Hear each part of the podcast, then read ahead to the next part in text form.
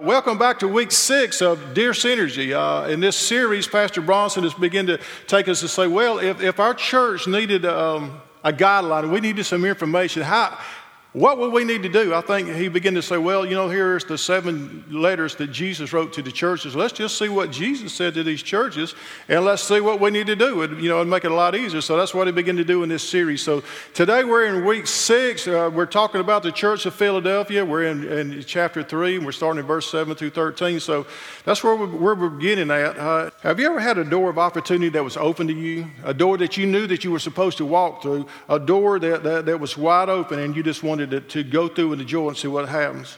Um, but let me ask you a question to start with before you even think about that.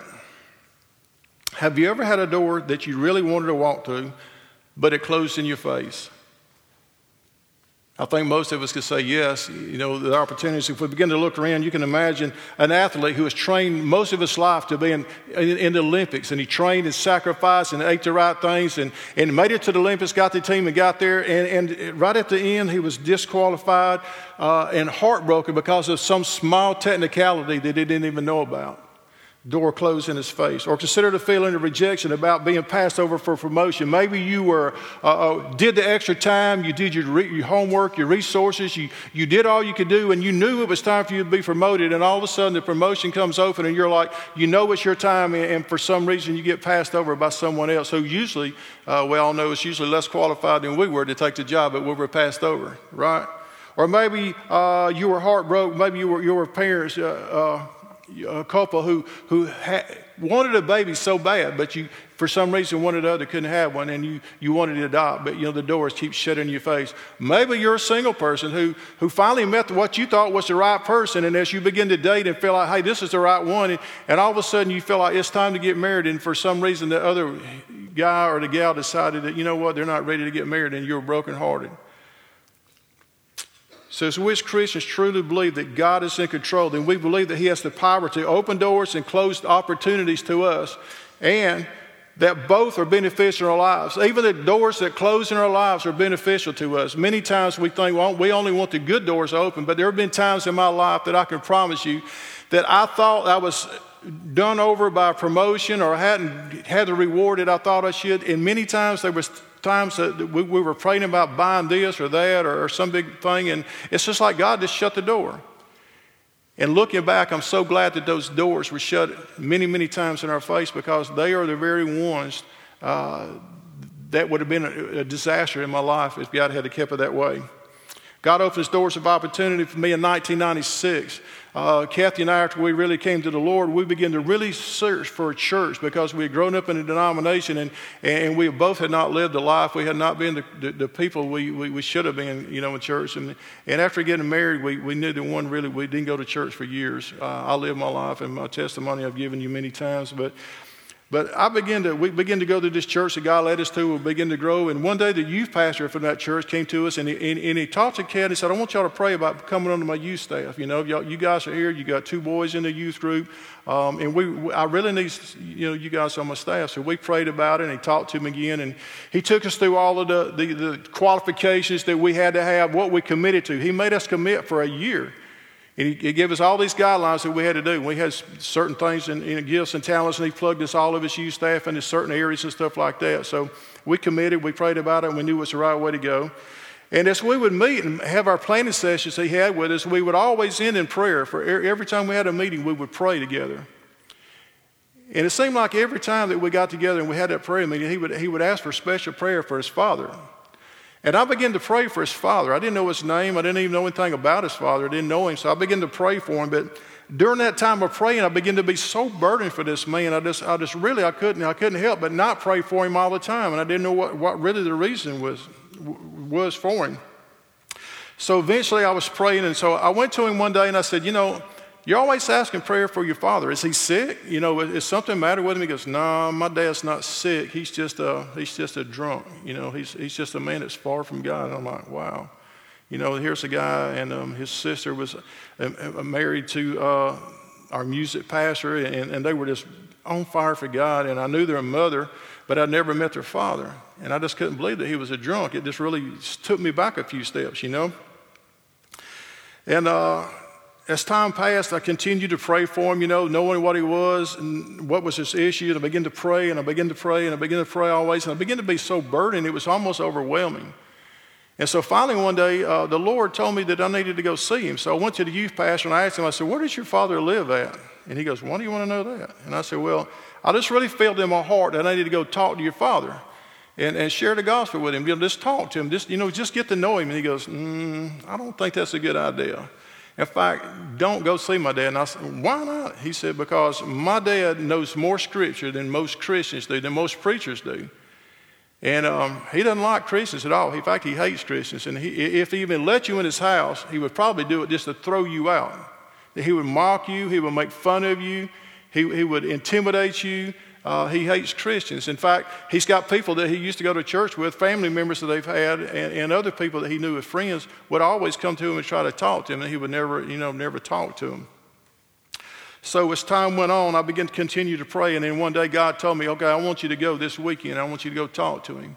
So uh, the youth pastor finally realized that I was going, so he told me where his dad lived, and, lived and, and then he stopped praying for his dad, and he started praying for me, that God would open the door that God would protect me, that God would show me favor. He wanted his dad uh, back into the church. He wanted his dad to be a man of God. See, what happened to his dad, I finally found out that with his dad was a, it was a really great Bible teacher and a man of God. He loved God. He was on fire for God. And, and, and the pastor of the church, he was in this little small church, got really jealous because people were really loving his teaching and stuff. And he, he didn't preach, he just taught in his Sunday school class. And the preacher became very jealous of him, and, and he finally just kicked him out of the church. And so through that, he, he just hated all Christians. And so as I began to prepare myself and God told me to go on Saturday, I told my wife, Kathy, I said, look, you need to start praying for really hard because Saturday, I know I'm supposed to go and talk to, to Glenn. I finally found his name. It's Glenn. And I said, I'm going to go see Glenn.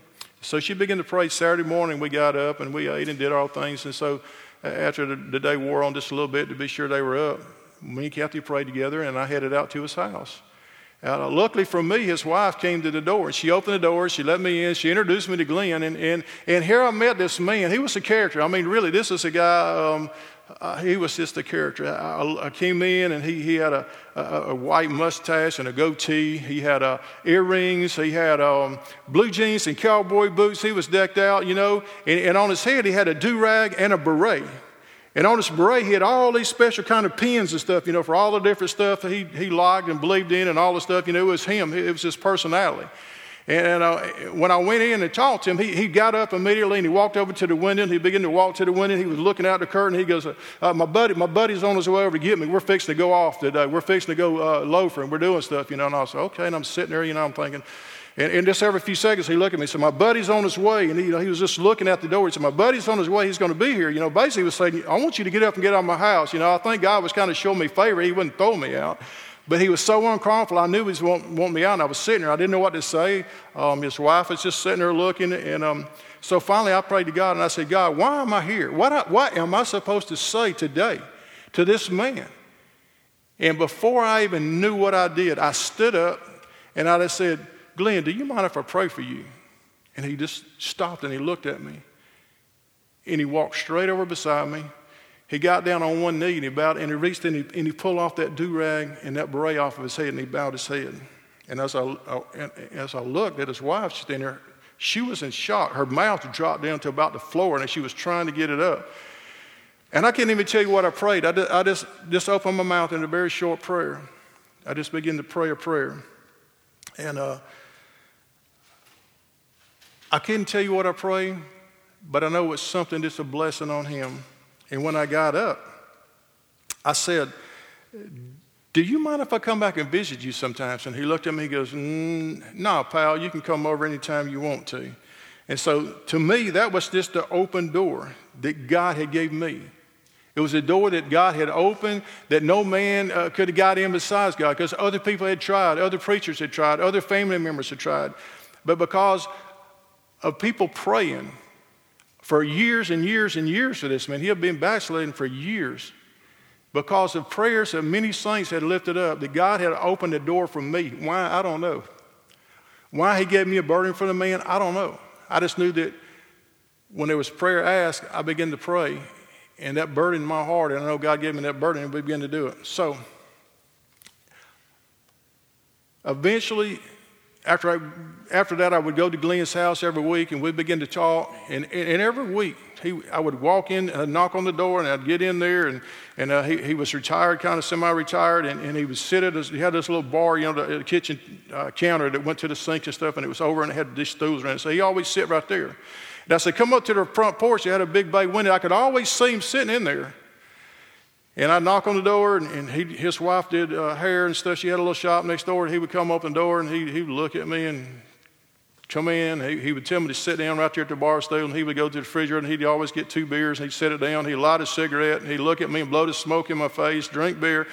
And then he would go turn the radio on country music, turn it wide open. So, like, you know, I don't want to talk till you're here, so I'll put up with you. But he, the music was just loud. And his wife would come in from her shop, and she'd say, Glenn, what are you doing? This is a man of God. You don't blow smoke in his face. You what are you doing drinking? He was always drunk. He was drunk every time I saw him. And you got that music going, she turned and he goes, Look, this is my house. If he wants to come to my house, it's my house, you know. If he don't want to listen to the music and don't want to see me drink my beer and he don't want to smoke, he can leave anytime he wants to, you know. He was just a character. He was funny, really. And so, but eventually Glenn got saved. We continued to talk. Every time I went to his house, though, he would begin to talk about God. He would bring up the subject. I never once mentioned God or anything. I would ask him about how you're looking for a job, how's your search going. And, and one day uh, he got up to go to the refrigerator to get him two beers. And he always bring two back. And he walked into the refrigerator and he couldn't hardly walk. He was holding on. And I said, Hey, man, how's that going with your job search? You know, I've been praying that God would give you a job.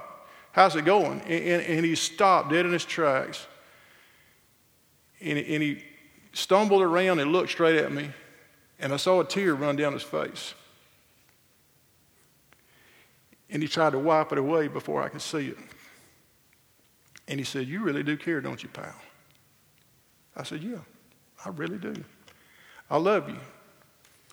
And he turned right back around, got his two beers, and come back and sit down.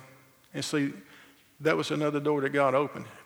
For the first time, he realized that I wasn't just some Christian coming and beating him over the head with a Bible. I wasn't just somebody that, that wanted to tell him he was going to hell, that, that he didn't know God. He already knew that, like I did when I was living the same way he was then. I used to be him. And so through all of that, Glenn eventually, he came to know the Lord. He, he, each time we talked, I mean, he was, he was a mighty man of God. He, he repented from his sins. He came back to Jesus. He was the, most, the, uh, the most on fire man for God I've ever met in my life. He was back to who he used to be, man. He was excited for God. He, he was, and he was the biggest cut up you've ever seen. He didn't meet a stranger. We, we'd be walking in Walmart. Me and him spent all of, he, he became my best friend. And he became my mentor in the Lord. I had been praying for years for a mentor. And he became my mentor, and he began to teach me stuff. And, and he was like, say, retired, semi-retired, and, and, uh, and I would go by after work every day. Kathy worked late, and every day I'd go by his house, and we read the Bible, we prayed together. We'd go places together. We'd go to Walmart, we'd walking in Walmart. He would see a little child in a wheelchair, a little child was sick, and he would stop, hey, do you mind if I pray for your daughter? Can I pray for your son? And he would get on his knees in Walmart, and he would pray for that little child. He would pray for adults. He would pray for all kind of people. He would tell them about Jesus, you know.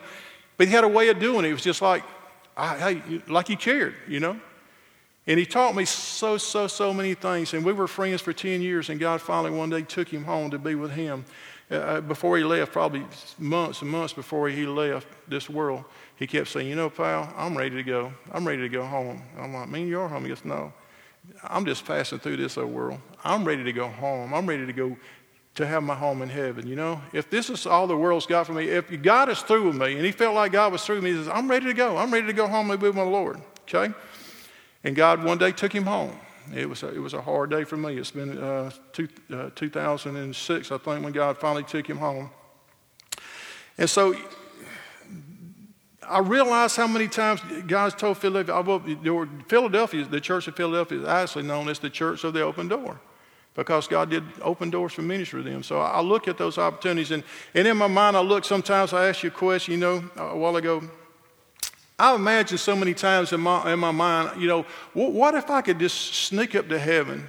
While God wasn't looking, you know, I could sneak over to, the, to, the, to his desk and I could flip, flip through the books and, and find Gary Crawford in there where God has written down my name, you know, where God has written down my works that I do, for my service and the stuff. And I just want to imagine, I wonder what He's got written in there for me.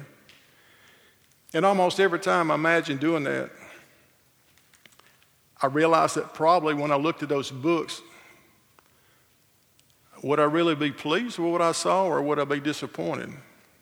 Would I be ashamed? A lot of times I think, you know, I'd probably be more ashamed than pleased because there's been more doors open for me. This one that I told you the story about Glenn. If I only had one door that I could have walked through, that God would say, These are all of these doors I'll open for you. And He's opened many doors for me over the years. But that one door, I would choose over all of them because it changed my life too. He changed my life. When I was thinking it was me changing his. But all it took was just somebody showing the man that they cared.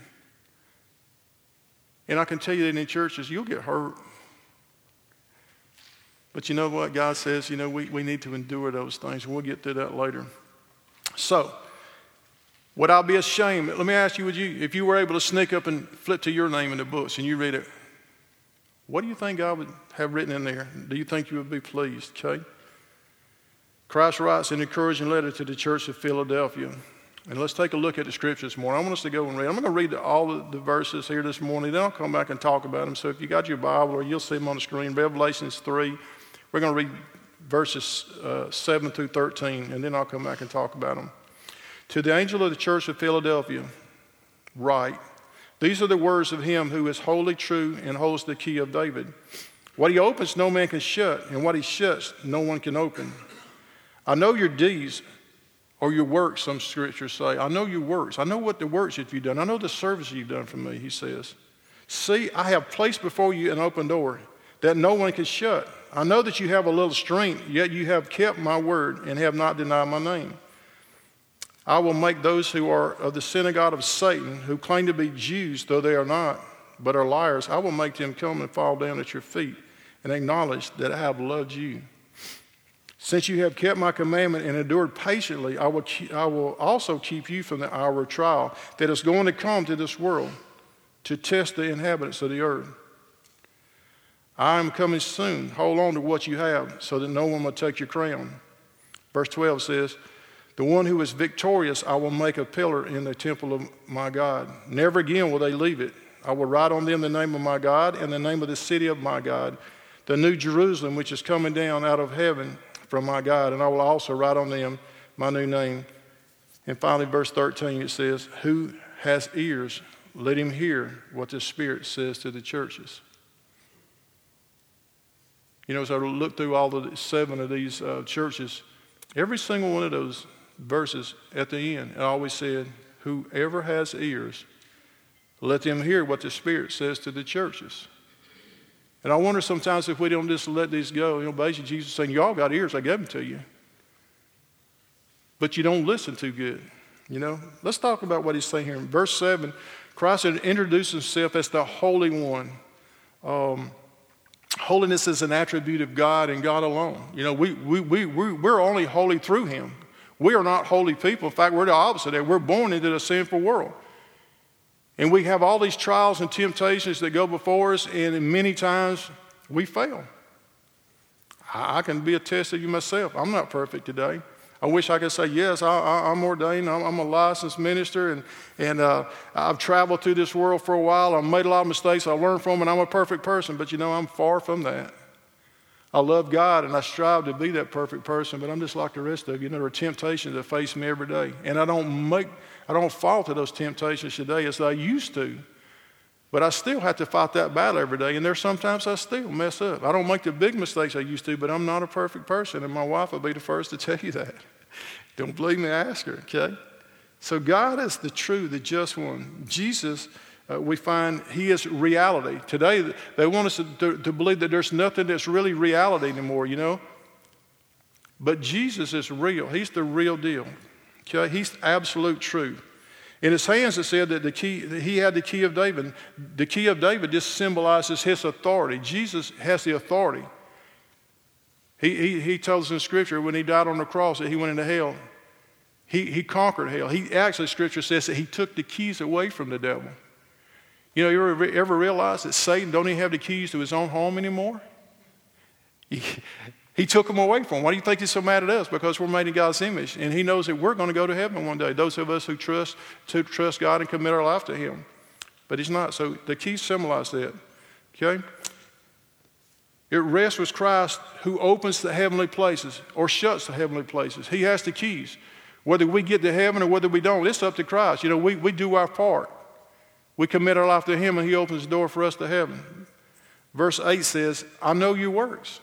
To the church of Philadelphia, it would appear that Jesus was proud of the work they were doing. He said, I know your works. But I want to make one thing real clear.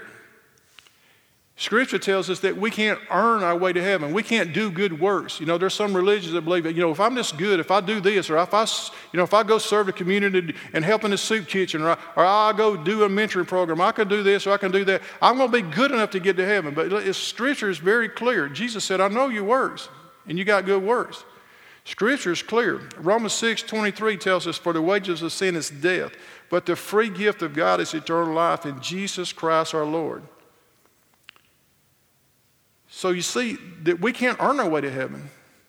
Works is not what we're to do. But once we're saved, once we commit our life to Jesus Christ, then we're supposed to begin to work for the kingdom. I want God to look at me and say, I see your works and I like them.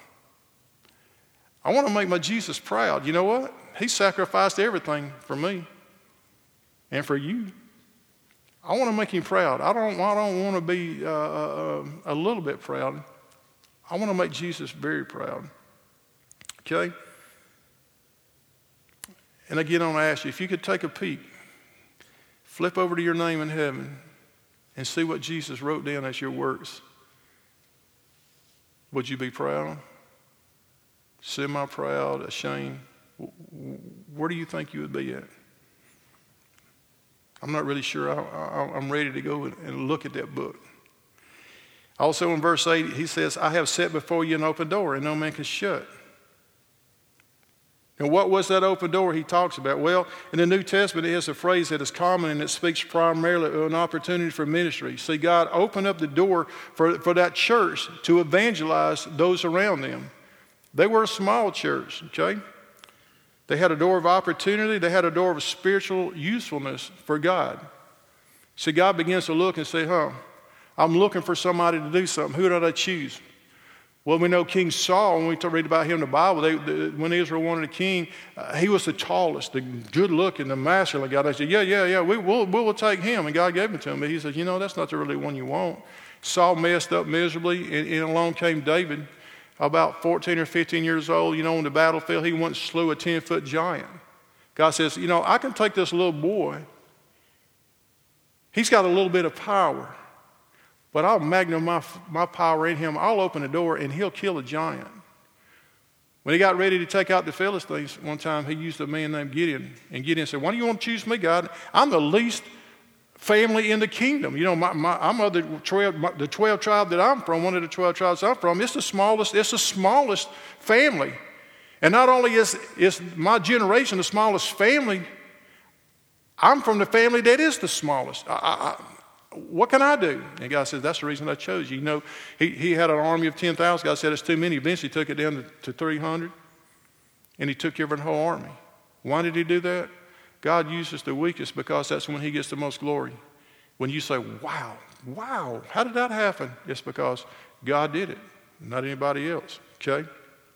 So, being the smallest and the weakest, it would show the power of God in the whole world and in that community, okay? They were the underdog. They were the ones that everybody said, oh, they can't do nothing. They can't do nothing. And Pastor Bronson is saying, you know, what, what can we take away from the scriptures for these churches that Jesus is saying? I think this is something right here that seniors can take away from, you know, because I believe that the lesson shows us here that, that, that today, Synergy Church is one of the smallest churches in this community. Today, Synergy Church has little influence in our community. People are starting to know our name, but they don't really see the things that we're, we're going to do. But they're starting to see that we have, but as far as influence in the community, we don't have that much influence today. Synergy has a few resources, but we don't have the resources that we can reach all the people that we want to reach that are far from God today. We, we, we want to be able to help in a community. We want to be a part of the community. We want to sow into the community. That's how we're going to reach people. We want to show the community that we love this community and that we want to be a part of it, okay? And so God is going to use us, I believe, with all my might, that He's going to take that we And He's going to use us to, to magnify us, to open a door. I think He's already opened a door. We wouldn't be here. Spoke to me years ago, almost 20 years ago, He was going to start a church. I talked to you about that before. I knew God was calling me to start a church, but I wasn't going to be the senior pastor. And when my son started this church, and he called me and said, I need your mom to help, he was like, don't need to pray for this. You know, I've been waiting for 20 years. I'm here. I'm all in. Whatever it takes. Verse 9, the believers of Philadelphia were excluded from the Jewish, by the Jewish leaders. So they weren't allowed to even go to the synagogue to worship because they followed Jesus. They were followers of Jesus. So they had become Christians.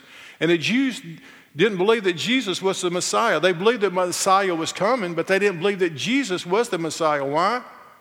Hmm.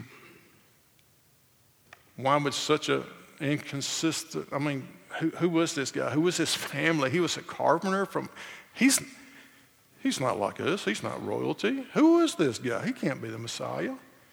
Although these guys knew the scriptures, they had studied them their whole life, they knew all about it. They had ears to hear what the scripture said, but they didn't hear. They even had eyes to see, but they didn't even want to admit they were there, okay? See, the Christian church was a threat to the Jewish religion because every time they realized that they had crucified Jesus Christ, who was the Son of God, and I think deep down in their heart, they had to recognize at some point that he was the Messiah that they had killed. And when they seen the Christians who were following Jesus, who were his followers, and they were continuing to grow, and, and for somehow they don't know how they couldn't stop it, well, they excommunicated them from the synagogue. So these people began to meet in their own. They were small, they were small people. Jesus says in verse 9 that the synagogue leaders were not true Jews. What do you mean they were not true Jews? Well, let's, let's let Paul explain that. In Romans chapter 2, he says, A man is not a Jew if he is only one outwardly. No, a man is a Jew if he is one inwardly. So, what did he mean by that? What he meant was, it's kind of like us today. You can come to church and call yourself a Christian, you can show up when you want to or not when you want to, and you can go to work and you can act just like everybody else. You can, you can laugh at the dirty jokes, you can tell the dirty jokes, you can, you can get drunk on the weekends like I used to get to, and then eventually all the time. I, I, I posed myself as a Christian, and today the church is full of people who pose to be Christians. I, I'm a Christian. Outwardly, we pose ourselves to be holy and true and pure, but in, inwardly, we're, we're not acting that way. When nobody's looking, when we think nobody who knows us is looking, you know, we got, we got two sets of friends, those who are, who are, are, are not Christians, those are, and, and we want to fit in with both. What Jesus says, you're, you're, you're going to be peculiar. You're not going to fit in with everybody. And when I committed my life to God, I no longer had the same friends I had. I tried to reach them. But I knew at the time I was so immature in my faith and I was still fighting the old man that I couldn't hang out with those old friends because they would pull me right in. And I see that happen over and over again. But as I've matured and grew in strength of the Lord, and He's leading me and giving me power that I don't have, you know, He uses me sometimes because I'm the weak vessel. And on my own, I can do nothing. But in Christ, the scripture says, I can do all things. And I realize that. So now I love to go to people who are far from God and share my faith. You know, I don't care if they sit there and drink a glass of wine or drink a beer or get drunk. I'll tell them about Jesus, you know. I can handle that now. I couldn't handle that back then. I just want to share them love. I don't condemn them. I have a job that I go construction sites every week. There are guys who are so far from God, they're in so much sin, and I never once tell them that they're living in sin. I love them. I joke with them. Good, clean jokes. I cut up with them. And God's opened the door for me to talk to them. Most of the time, they come and ask me stuff. You know, what do you think about this? You know, what should I do? Uh, can you give me more information about this? I don't understand this about the Bible. And God begins to open that door, okay? So, so what can we synergy learn from the story today? In many churches across America, there are people, like I say, who attend churches. What we can learn is that we, we can be that, that people, that Christian who, who loves God and who's not ashamed of God. I don't want to be that person who says I'm a Christian like I used to be and be that hypocrite like the Jews were saying. I want to be the church that goes out. You know, I don't want to be that church. I don't want to be that person that, that, that outwardly I'm showing that I'm a Christian, but inwardly I'm, I'm, a, I'm just far, far from God. And it takes, it takes work. It takes, it's a struggle sometimes, okay? In verse 10, it says, The church of Philadelphia kept his commandments to endure.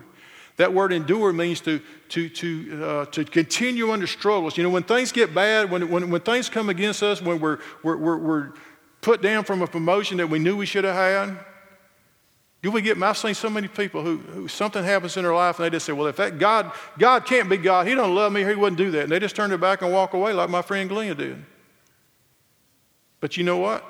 That's just another opportunity. That's just another time to stand up and the Bible says to, pers- to pray for those who persecute you and spitefully use you. It's just another opportunity for me to say, you know what? I deserve that for sure. But for some reason, the door got shut. So, you know what? I'm going to take that from God, that this is an opportunity, and He's got something better for me. And I'm going to say, Thank you, God. I'm going to hold on to my faith. I'm not, I'm not turning my back on God. I'm, I'm, listen, I'm not turning my back on God ever again. He loves me, and He has a place for me in heaven, and I'm going to find that place. I'm on my way there. I'm not turning back, okay? Jesus did have no criticism for the church of Philadelphia, okay? In verse 11, Jesus tells the church, I'm coming quickly. So hold on to your crown. Jesus is coming quickly, he says. And the crown they we have, say in those days that they, they used a, uh, a wreath, a, a, green, you know, uh, the athletes, they, were, they would use these laurel wreaths that they would make. And the athletes, they didn't have gold medals like we did now in our Olympics, they had these wreaths. And also people who were famous in, in, in, in, in those days, people who were politicians or movie stars or, or, or, or just whoever, people who, were, people who thought they were somebody, they, they would take a big column, a pillar, they would take a big column, a big uh, you know, architectural pillar, and they would, they would write their name on it, and they would display it in, in, the different parts of the city. And people would walk by and see their names on it. Say, oh, oh yeah, here's, here's so and so here. Oh yeah, oh yeah, they're famous. Know, they're somebody. Those are those are special people. Well, God's saying, you know, I'm going to write your name on a pillar, on a column in heaven. And I'm going to display you, your name, before all the people who come through heaven. They're going to see that you were somebody special. Why? Because you serve me, you love me, you work for my kingdom. You're a special person. Those people who we recognize in our lifestyles today as politicians and movie stars, most of those are some of the most um, depraved, sick people, do awful things. But we lift these people up in our, in our, in our society today. We, we are the people, God's people, who are the ones who should be, be lifted up. Because if it weren't for Christians, this country would already be gone a long time ago. What's happening in our society now is Christians are being put down again. In this country, God has always been our protector, and now they're taking God out of everything, and we're, we're kind of cowering down and say, well, yeah, I'm a Christian, but, uh, you know, we, we, we don't really want everybody to know that I'm really a Christian because, you know, that Christian doesn't look, they're not looked up to as somebody special today. In fact, you're a fanatic. You're, you're, you're just a whatever. I want to be crowned. I want to be crowned, Jay. So we're going to get a crown. Jesus tells the church to hold on, to press on, to fight the fight. He says, finish the race, keep the faith, trusting the reward is close. Verse 12, like Philadelphia, synergy has a little power, but also like Philadelphia, God has opened the door for us, and no man's going to shut the door. We're going to do some great things in Winder and we're going to be like a, a stone thrown into a, a pond. When it hits, the ripples just continue to go out. Not only are we going to have great things here, but I believe God is going to use us to, to change people's lives, okay? John 10, Jesus declares, I am the door. He's the door to salvation, He's the door to service. So let's be obedient and give God all the glory He deserves.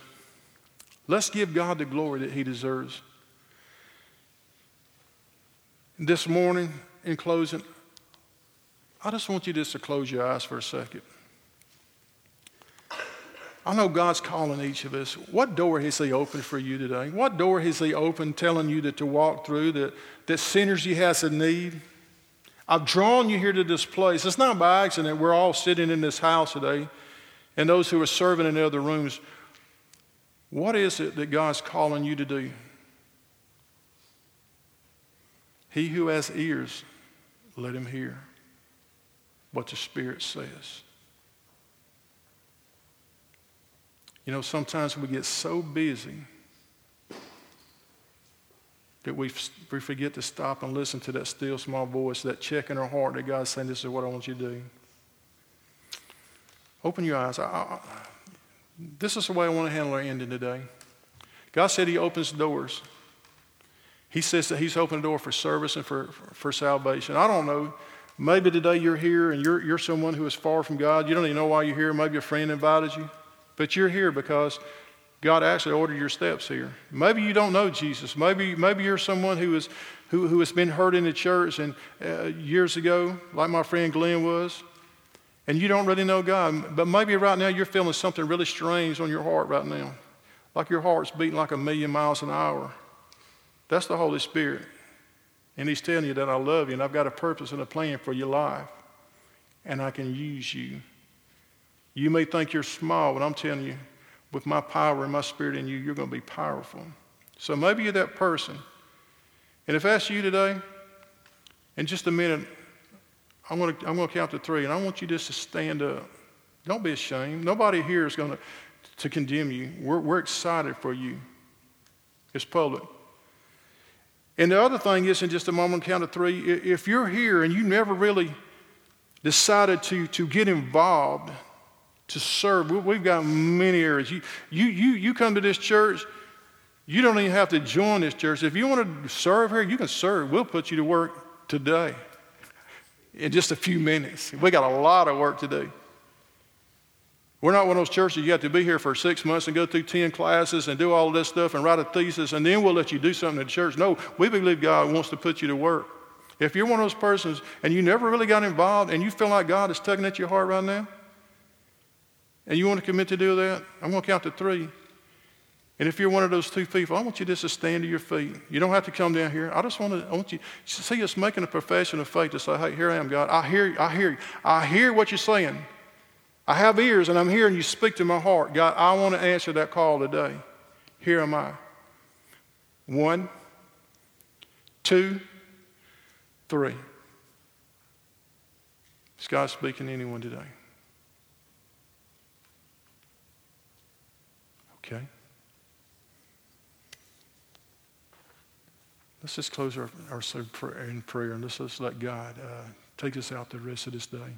Father, in the name of Jesus, we just come before you.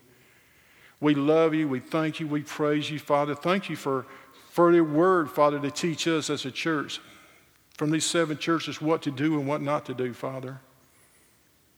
We give you all the glory for what's happening here in this church, Father. Without you, it would not be possible. Without the calling that you placed on Pastor Bronson, we, we would never have been here. Without the calling that you placed in our lives, we would never be here to come along beside him, Father, because he can do nothing on his own. With you, he can do all things. But, Father, he has to have a, a team he has to have those to come along beside him, Father. So I'm thanking you, Father, for those who come and serve I thank you for each family that's represented here today, Father. And I pray, Father, especially that you would come in your power and your glory, begin to rest on these people, Father, these families, individuals, Father, husbands and wives, and, and, singles, and Father, children and, and teenagers, Father. I pray that you would just release a blessing in their life. You would begin to give them good health, Father. You would begin to make them prosperous. You would begin to bring them joy and peace, Father, in this world that brings so much turmoil death and sickness and destruction, Father. I pray that in their lives you will begin to show favor because they love you, Father, and they, they have answered a call, Father, to you. I pray that you would just bless them abundantly, Father, more than they can ask or think, until you be glory that you're going to do great things in Jesus' name. Amen.